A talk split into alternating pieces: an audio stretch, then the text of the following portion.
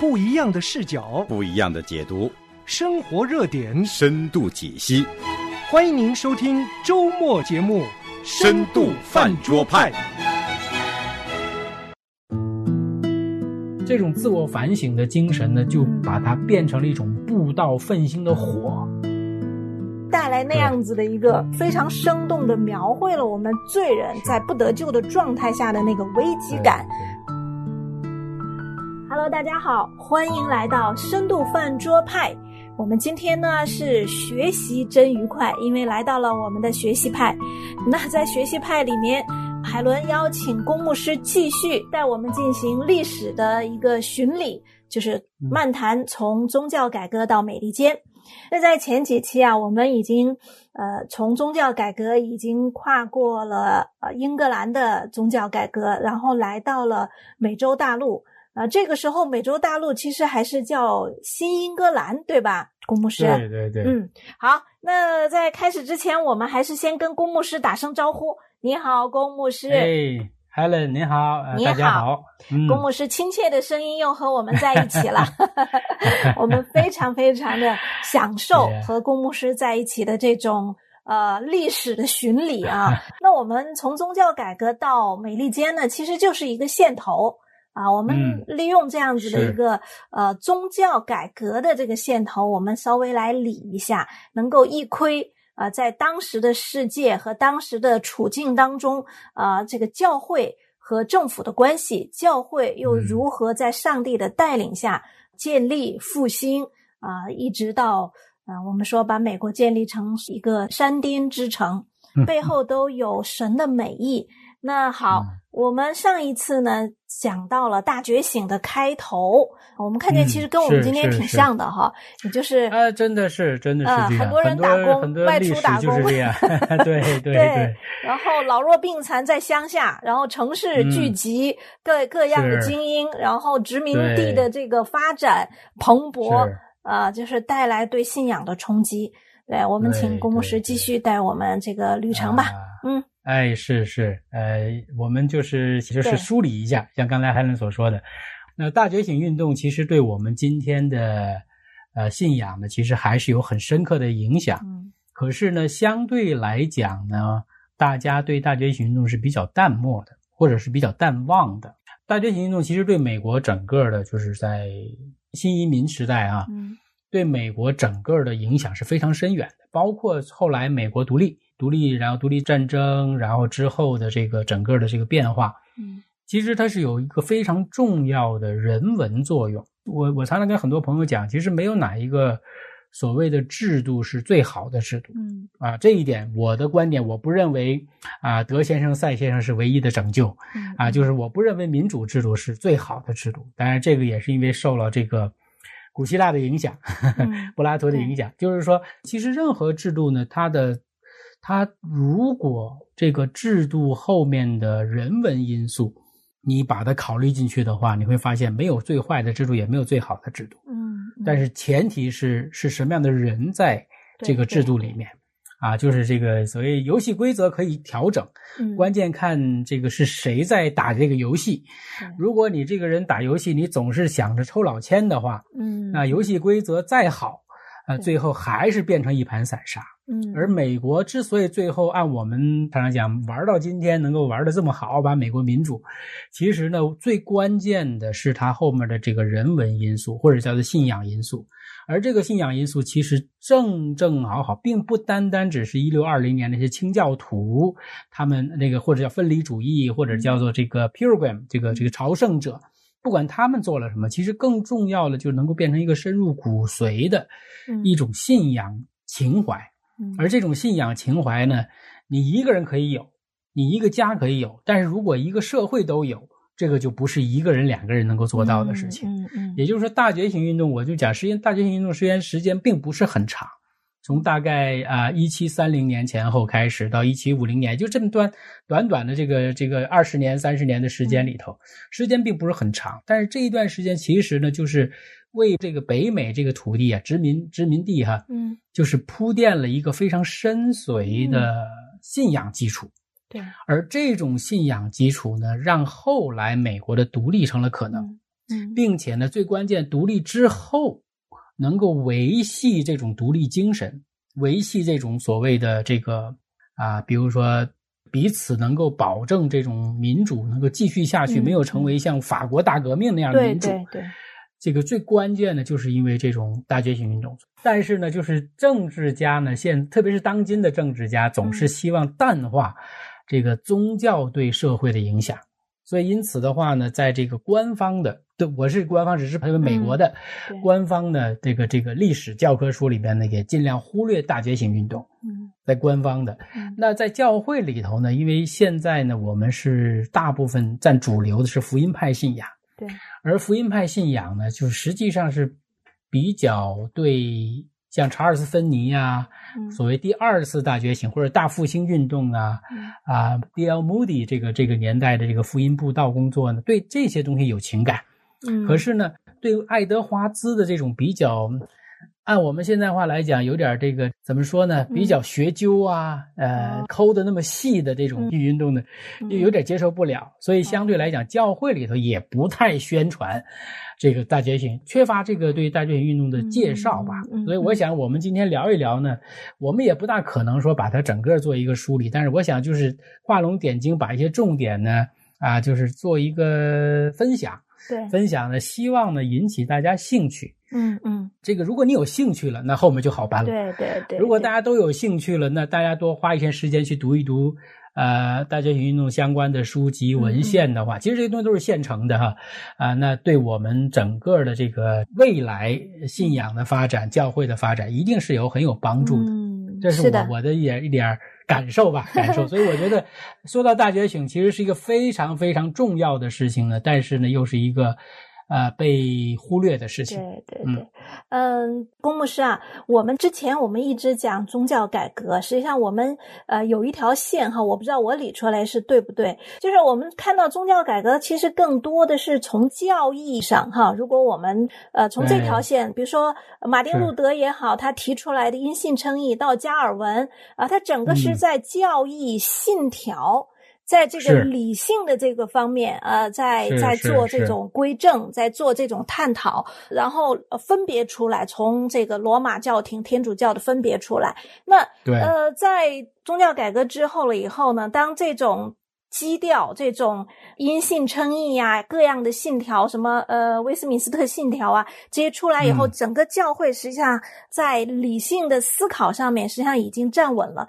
可是呢，对却忽略了这种情感上的或者生命体验上的嗯嗯，呃这种教导。呃，但是呢，这个大觉醒运动呢，我们说从这个叫约约翰卫斯理，还有查理卫斯理，还有乔治怀特菲尔德，对吧？还有对对，还有爱嗯。德华兹，爱德华从他们、嗯。他们其实更多的强调的是个人的体验了。啊、嗯就是我宗教嗯。除了我们知识上的、理理性上的，我知道神，但我还要去经历神。是经历到信仰的更新。嗯对对，我就觉得这条线是不是就是它实际上是一个补充？可以说是，就是说，其实基督教信仰或者说神学这个这个这个范围呢，是一个非常复杂的地方。嗯复杂在什么呢？它既是群体性的，又是个体性的嗯嗯啊。比如说，当我们讲到基督教信仰、基督教神学的时候，一方面呢，我们要考虑到个人，就刚才我们所说的啊，我个人对信仰的理解、我的觉醒、我的更新，嗯我怎么样在信仰上的成长。嗯，但是呢，你又不能忽略的另一方面就是群体，对，就是作为教会这个群体，他们是怎么样去操练信仰，怎么样在这个时代中间去见证信仰嗯啊？因为每一个人都不是孤木难成林嘛，是这样。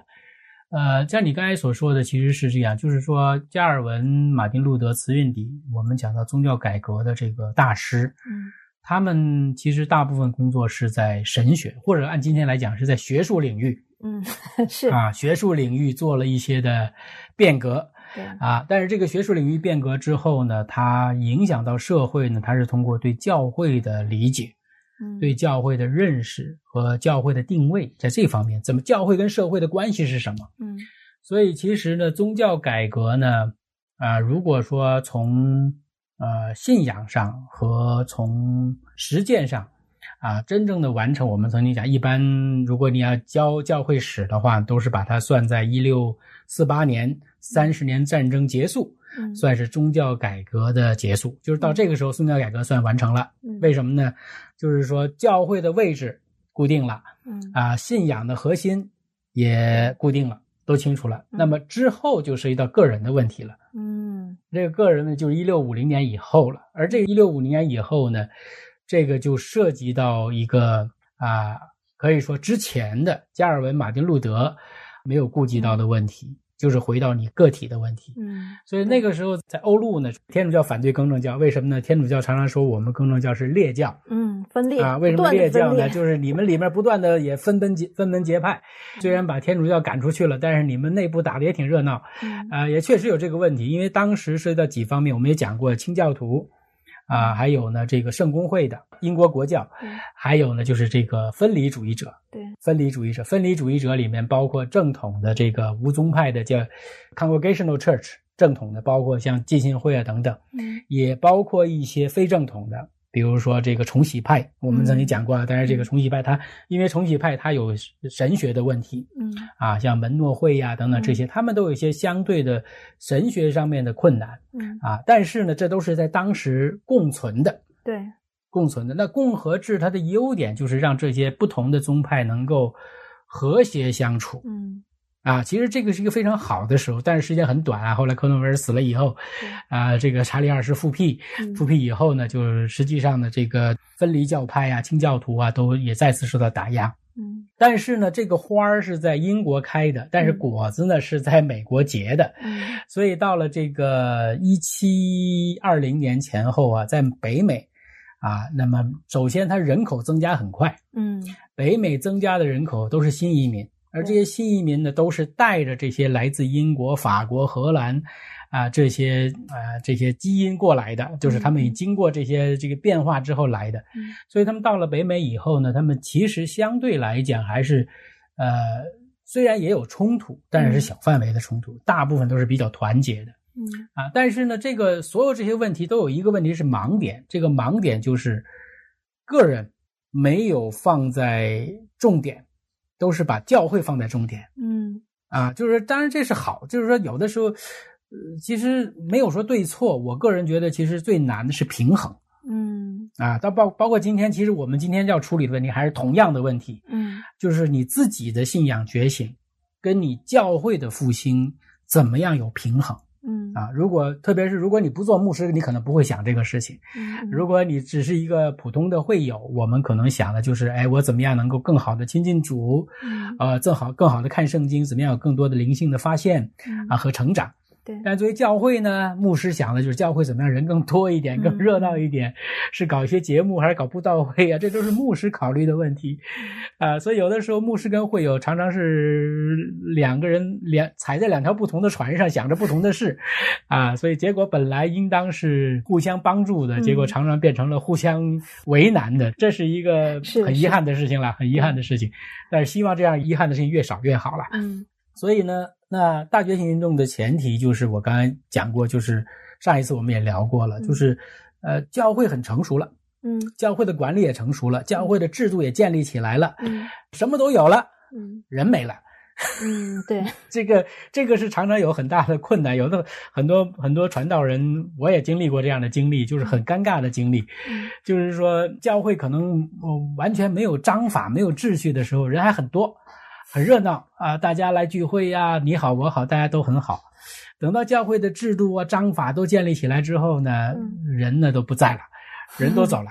啊，因为大家觉得这个太多的规章，因为大家到教会里来不想受规矩的约束嘛，啊，嗯所以呢，你你在教会立太多规矩了，人都跑了。嗯所以呢，在那个时候，当然人没了，当然一个是制制度造成了大家的冷漠，还有一个我们讲过，就是因为经济的发展，大家去跑到城市去，然后呢，人口流动啊，呃这个需要各样的这种劳力啊，嗯祖父母照顾孩子在家里头嗯，父母就离开了。父母离开以后，祖父母再去世了。嗯祖父母去世之后，孩子呢就没有受到很好的家庭训练，就是信仰一定要有家庭为基础。家庭训练如果跟不上的话，嗯你单单指着在教堂里面呢，礼拜天做一次礼拜，嗯有的时候其实影响很小对，更多的是礼拜一到礼拜六在自己家里面的嗯这样的宗教的这个就是属灵的气氛的训练。嗯而这些父母也有同样的问题，为什么呢？父母去了大城市了，见到了现代化的设备呀、啊，这个这个冷漠的人群呐、嗯啊，然后呢也会面对很多信仰的挑战，很多过去没有想过的问题，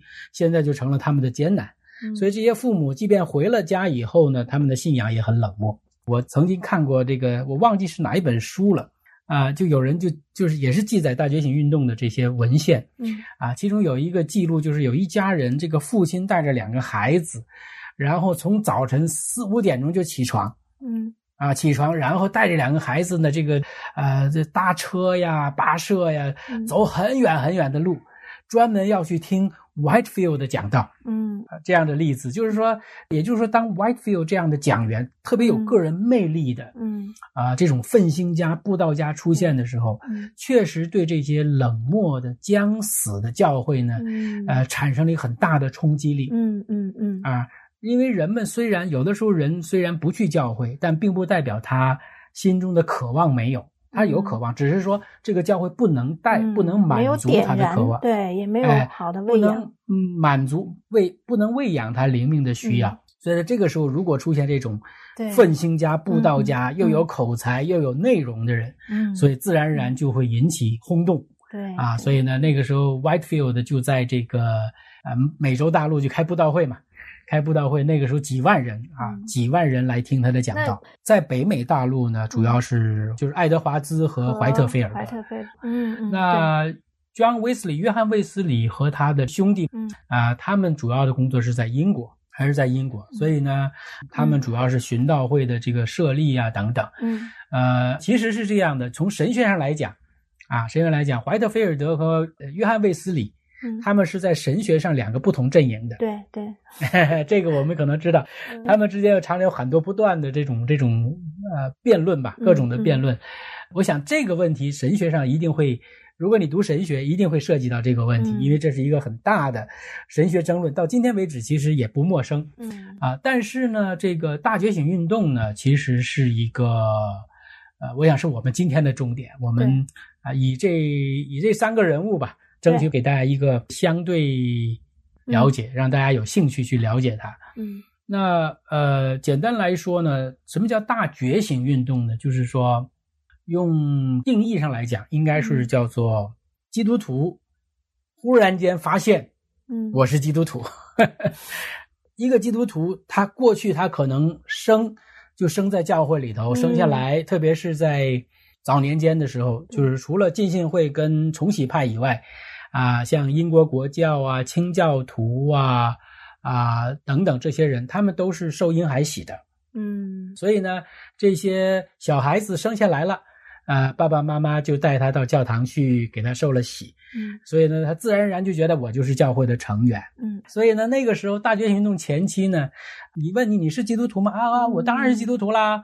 啊，为什么呢？我爷爷是基督徒，我爸爸是基督徒，呃，我出生来之后我也受了洗了，所以我也是基督徒。嗯所以大家都觉得自自己是基督徒。嗯但是呢，在大觉醒运动中间，透过爱德华兹、透过怀特菲他们的讲道，人们忽然间发现说，哎，我需要重生，哎，啊，我需要得救啊，我有没有真正得救啊？啊，这个呢，其实呃，这个事情的前提哈、还是因为清教徒的自我反省。嗯嗯嗯清教徒是有很深刻的自我反省，就是像清教徒几个代表人物，像嗯本人约翰嗯，啊本人约翰是最有代表性的对他写过那个那个叫做什么《丰盛的恩典》，他的自传嗯嗯啊，他就用了七年的时间去思考，说我得救了没有？嗯哎，这是清教徒的一个自我反省的，有点清，有点那个修道士的味道啊。嗯啊，自我反省，不断的反省，说我得救了没有？我得救了没有？如果你去看清教徒文献呢，嗯呃，这种味道很浓厚，嗯这种自我反省的味道很浓厚嗯。他们留下很多日记嘛，清教徒很自律，生活很自律，所以每天一定要写日记。嗯现在你可以在网上可以找到很多清教徒的这个文献，可以看他们的日记。嗯结果你如果看到清教徒的日记里头，其中差不多百分之九十五都是在认罪，嗯，都是在认罪。是不是又哎，得罪我这一天神了？，哎，心思意念当中又有不好的对了对对，嗯我不断的我都做了什么事情？哎呀，天天为罪忧伤，是这是清教徒的这个嗯特点。所以后来为什么大家不喜欢他们？嗯 也是这个缘故，因为他们天天总说：“哎呀，我是个罪人，我是个罪人。”嗯所以那些比较注重享乐的人说：“你你的罪已经太多了，不要再说了。”就诸如此类的，就是就，总之吧，这种自我反省的精神呢，就嗯把它变成了一种布道奋兴的火，嗯，然后他去挑战所有挂名的基督徒说：“你想想，你得救了没有？嗯你有没有找到你得救的确据嗯啊？”然后呢，这个像爱德华兹最经典的讲道嗯啊，就是那个落在上帝啊这个愤怒手中的罪人。嗯，落在啊愤怒的上帝手中的罪人。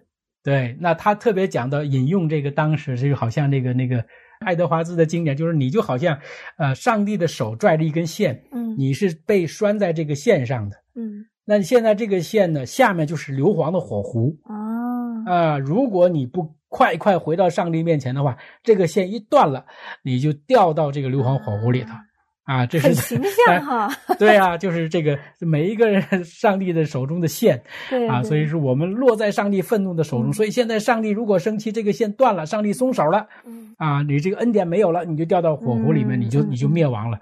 所以爱德华兹这篇讲章可以说是大觉醒运动中最经典的讲章。过去讲到很有意思，都是写下来，嗯。然后呢反复讲啊，这个好像念讲稿一样，每次都念一遍啊。但是很奇妙的，就是说每一次爱德华兹讲这篇讲章的时候，嗯。讲到一半儿就底下就哭声一片嗯啊，就真的就是说，就带来我们讲叫带来能力，属灵的能力，那 power 那种那种内在的能力，让大家都忽然间觉醒到自己是罪人，嗯觉醒到自己是在上帝的愤怒的手中。现在还有一点点恩典，我们要赶紧抓住嗯 啊，不要这个失去这个恩典。嗯嗯。所以呢，那个时候就产生很多的这种啊、按今天来讲的话，有一点灵恩现象。嗯。啊，比如有人开始祷告，有人躺在地上哭泣嗯。啊，抽搐这种这种特殊的这种嗯。群体的现象。